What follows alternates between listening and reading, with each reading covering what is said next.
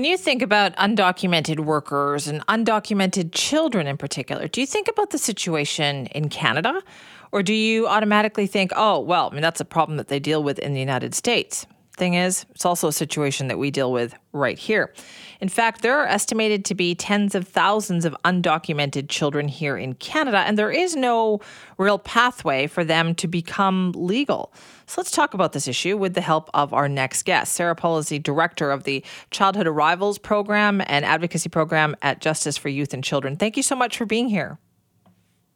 Thank you for having me. How big of a problem is this here in Canada?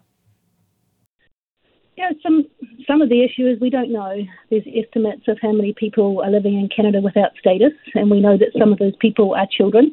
Um, but because there isn't a pathway for these young people to access specifically to regularise their status, it's it's hard to get a count.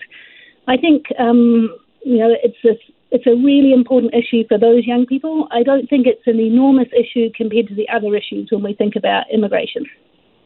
How different is the situation for undocumented children in Canada versus, say, the United States? Because we hear a lot about this in the United States.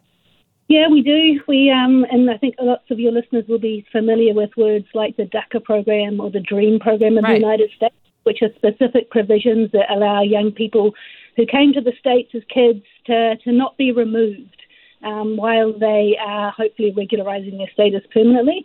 Um, we, we don't have that system in Canada, um, and we don't even have a national dialogue about these kids. Uh, which is a, really how you introduce this program. So, um, you know, obviously the states has got a much bigger population and they're talking about it, and they have specific provisions, um, which is the big difference for us here. So, if children are brought here with adults uh, and are undocumented, what rights do they have?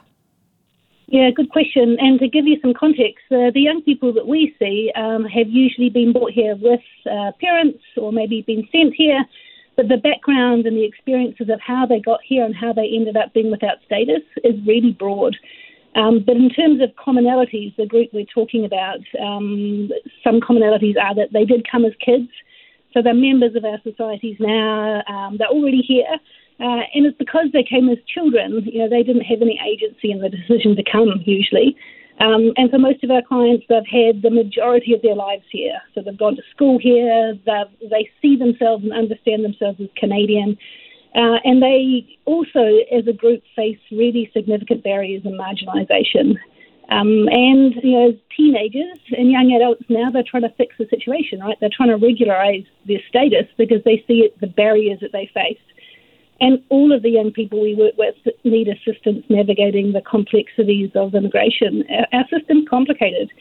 Um, and some of the barriers we see them facing um, are really fundamental. Um, for example, accessing school, so grade and high school. Uh, I know the situation in Ontario best, and, and here our Education Act says all children should be able to go to school regardless of status.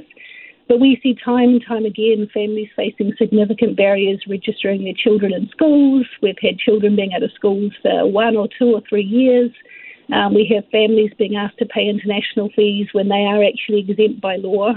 And being in school does lots of things, right? It lets people um, learn, obviously, but form connections and learn social skills and all those really important things we need um, to grow up to be community members.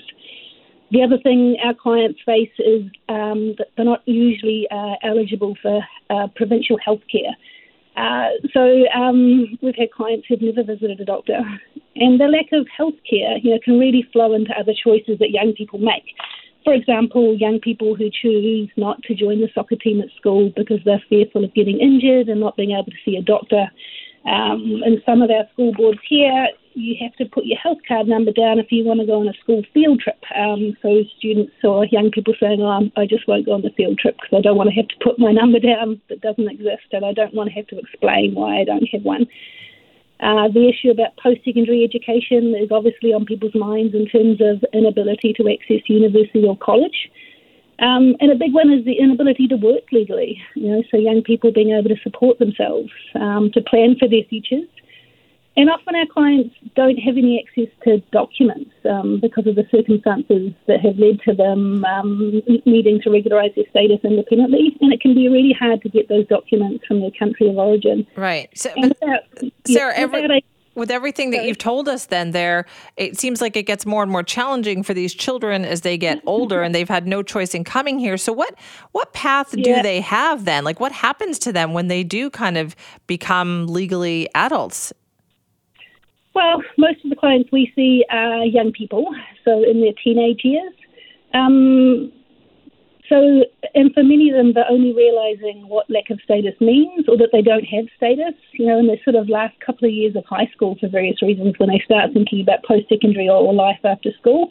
Uh, and that's hopefully when they seek out legal assistance um, to sort of figure out what are my options. Uh, and it's you know, there are a couple of options, but they they aren't um, easy options at all. And well, there's really one. Um, in Canada, under our Immigration Act, we do have a, a, a pathway called a humanitarian and compassionate application for permanent residence, which is a discretionary application, um, and it's the people who can't who don't fit into any of the other pathways. Um, and just to give some context, normally if somebody wants to apply for permanent residence, they're supposed to do that from outside Canada, get it all sorted, and then arrive as a permanent resident. Um, but in this case, these young people have already built lives here and they're here. So they're asking for an exemption to be allowed to apply from inside based on humanitarian and compassionate um, grounds. And they're hard. These are comprehensive applications where you really are trying to help an immigration officer understand all of the circumstances of a young person's life and explain why it would be really hard for them to have Right. to leave Canada. Um, they can also take months, if not years, to process. So um, during the pandemic, you know, up to 36 months to process. They're expensive. They have a lot of fees, and when you file your application, um, you're not protected from being removed or deported while it's being processed.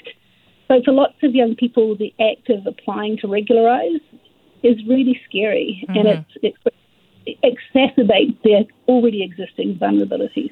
um, sarah thank you for talking to us about it this morning You're very welcome. Appreciate your time. That's Sarah Pole, Director of the Childhood Arrivals Support and Advocacy Program at Justice for Youth and Children, talking about the problem that undocumented children face in Canada. It's not just a United States problem, we have the problem here too.